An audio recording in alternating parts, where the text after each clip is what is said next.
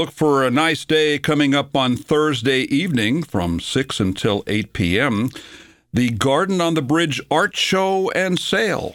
Faith Kenton joins us this morning to talk about that. Faith, is it a garden party coming up on Thursday? Good morning, Wayne, and everybody else. Yes, it is coming up Thursday. This is a first ever, as far as I know, the shortest ever garden uh, art show and sale. It will be two hours, so make sure you you come quickly and look around quickly. We have it's it's all to celebrate the progress of the Friends of the Garden on the Bridge, who've been working for two three years, as you know and this is their their celebration.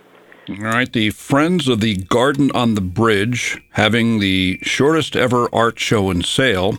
Faith, is it at the Garden on the Bridge? No, it's up in the senior center where they have let us use the building for those two hours. Going to be in that big community room where they used it for the opening day. And we will have tables and easels and a glass of wine and some music by Jay Daly, who's a local electric guitar person, and uh, just a lot of fun. So, what kind of art is going to be on sale? It's going to be local art, all local artists. So far, there are 15 or more. It will be paintings and photographs of things, scenes that they have been uh, inspired by by being down at the garden on the bridge. It was restricted to that area. We have some wonderful painters who do Horse Barn Hill, and they do the shore, and they do all kinds of things. But I asked them to go down to the garden on the bridge and just be impressed with the beauty and the and the natural look of the place. You have mill buildings, you have the river, you have the arch on the bridge, you have the old trees, you have the trains going over the railroad track. It's just a wonderful spot. And what do the proceeds from the sale of that art go to? The proceeds of the sale pieces themselves go to the artist. They get to keep all the proceeds.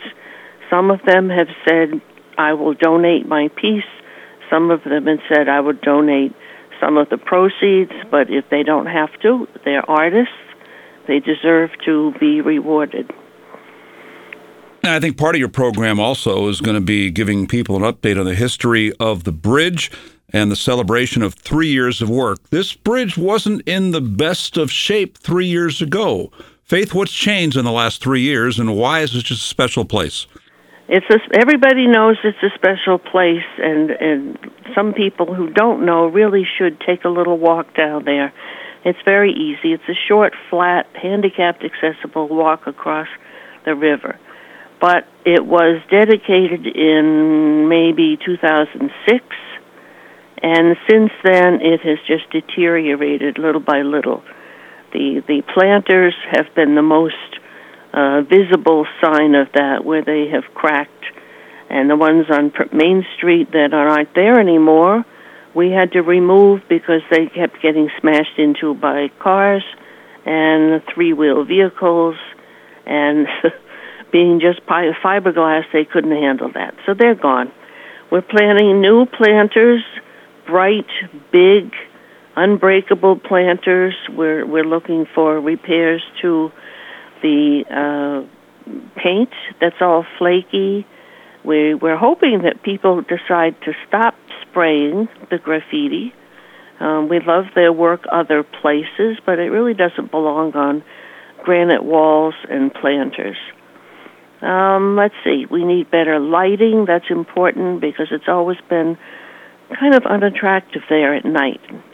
So we're getting better lighting, more humane lighting, human lighting, and some better signs so people know where it is and can find both ends of it. One end is on Main Street. It goes across the river up a little hill to Pleasant Street, which is 32, Route 32. So, more tables and chairs for people to gather. The uh, the the plaza area now is what we call the big open area next to Main Street And right now there's a few benches there and there's not much there. We had a little library put up there a couple months ago that one of our volunteers has made where you put a book in and you take a book out and you borrow it and bring it back or you bring back another one. And that has been very popular. We have seen a lot of traffic there. We had a bulletin board built and put up in further in on the garden on the bridge to put signage and announcements and things. That took a little hit, but we're getting it repaired. So we have really big plans for it to be a town-wide place to come. Performances, uh, open air recitals. People can come do whatever they want. They have they have discovered the amphitheater, which is over on the Pleasant Street side, almost under the railroad bridge, and we have turned that into a beautiful little amphitheater with with stone pavers and benches, and it's the classic amphitheater shape. And we already have had a request for a performance there in May. That's all free. It's open to anyone. There's it's very very easy to arrange and I hope people use it for weddings or school performances or their own uh, their own fun. And what do you call the amphitheater? Why? What do you you have a nickname for it? Well, we call it the AMP.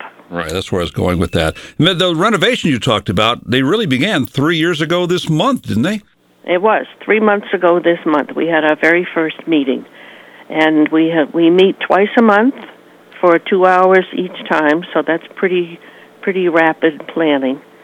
And we have we, we're meeting now at the library. They have a, a community room, a meeting room that they let us use. Very small group. We started with six, then we were down to five. We've had a couple new people. We might be up to seven now and it's it's uh, it's a lot of work, but it's a lot of fun. Are you looking for more members? We could be, sure. And he is welcome to come sit in on the meeting and see how it goes. You know, Faith, I was driving around yesterday and, you know, nice sunny day and all that, and I was noticing all of a sudden Forsythia is beginning to make an appearance. And I thought to myself, wow, this is perfect timing for this show, talking about Garden on the Bridge, right around the time that flowers begin to bloom. Do you make an attempt with what you put on that bridge, the Garden Club of Windham, to make it so that there is always color as long as you can during the course of the year. In other words, some some, some things bloom now that won't be blooming in August and September, for example. Oh yes, you do have to think about those things. Um, with so we have 20 planters or so, and we have some permanent shrubs, and even the shrubs will bloom at different times of year. We also have smaller perennials. We put in some annuals. We have to worry a little bit about the watering because the irrigation system is not all that reliable. The town is working on it. Um, but we, we do try to that. We also try to train people to look at the shape and the color of the plants in the wintertime. People, there are people who come just in the winter to look at how the different trees and, and shrubs grow, their shape and their even the bark. I had one woman down there one day who said, "Look at the thorns on that rose bush," and she was very admiring of the thorns. So there's always something to look at. Well, of course, as you said, the bridge has been around since 1857, and it essentially got replaced by the Thread City Crossing, aka the Frog Bridge, in 2000.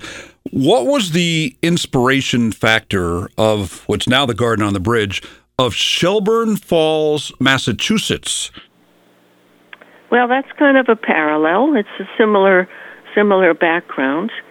Um, I was not here. I was not active in 2000, 2006 when the whole dynamic happened of changing the bridge over. But people tell me that they did go to the Shelburne Falls Bridge of Flowers and say, yeah, we could do this.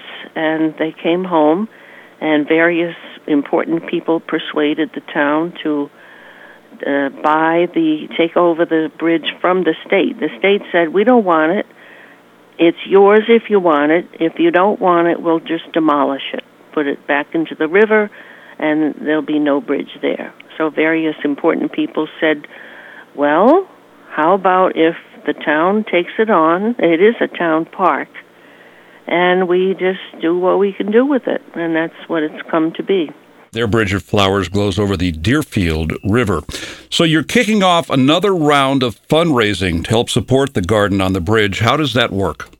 This is this is a crowdfunding effort where the theory the the practice is that every donation anybody makes will be doubled by sustainability CT, which we've worked with before.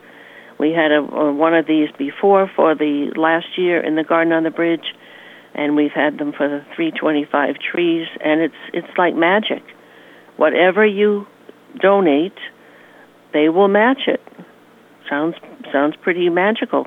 And I guess one way you can find out information is to go to the Garden on the Bridge art show and sale coming up 6 to 8 p.m. this Thursday. And it will not be at the actual bridge, it'll be at the Windham Senior Center at Jillson Square, which is part of the community center.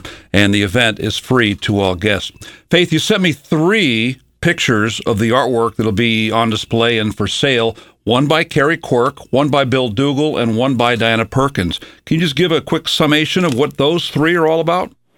Well, most people know Carrie. She has the studio on Main Street, and she does very colorful, impressionistic to herself paintings. And I asked the studio if she would produce a painting for us from the garden on the bridge, something iconic. So they did. They took her down there, and she looked around, and she's done a really wild picture with the arch of the bridge in the background and you you have to go there to kind of see what she saw in the painting. Uh, Diana Perkins did a very simple watercolor Victorian style picture of the arch, and I have photographs of her also in her white Victorian painting dress to go with the painting. And Bill Dougal is kind of well known around as a caricaturist. He did a very a very a small watercolor of a bench up on the top of the bridge with a faceless man. No, he was faces behind the newspaper, and he's just relaxing in the sun, reading the newspaper.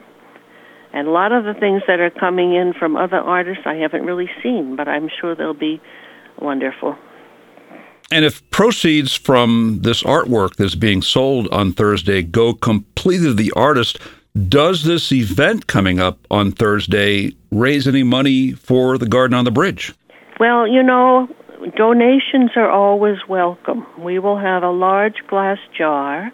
I will have other leaflets to, to pen pass out, and uh, some of the artists have uh, allowed prints to be made of their work, and they've already said that yes, the proceeds from the prints. There are a couple really striking photographs. One of them is in the evening, very quiet, with uh, dimmed lights in the background and little snowflakes falling, and that's just a wonderful photograph. And lastly, Faith, with the weather warming up, yesterday was nice, and it'll be warmer the next couple of days or so. Just say a few words about what a fine time for people to take a walk on the garden on the bridge. Oh, it's a wonderful time. There's no wind, there's no ice, there's no rain, although we could use some. Just, you know, park at the parking lot down um, by the mills, the Windham Mills, and go up the staircase and go left to the trail of the trestle or right to the bridge. Take some time, take a book with you, take a cup of coffee, and just drink it in. It's supposed to be a beautiful weather all week. And the Friends of the Garden on the Bridge Committee invites everybody to their fundraiser event, the shortest ever art show and sale this Thursday, 6 to 8, at the new Windham Senior Center. Faith, thanks to you and your Friends of the Garden on the Bridge for keeping that bridge looking great. Thank you for having me. It's wonderful. Faith Kenton, our guest this morning on WILI.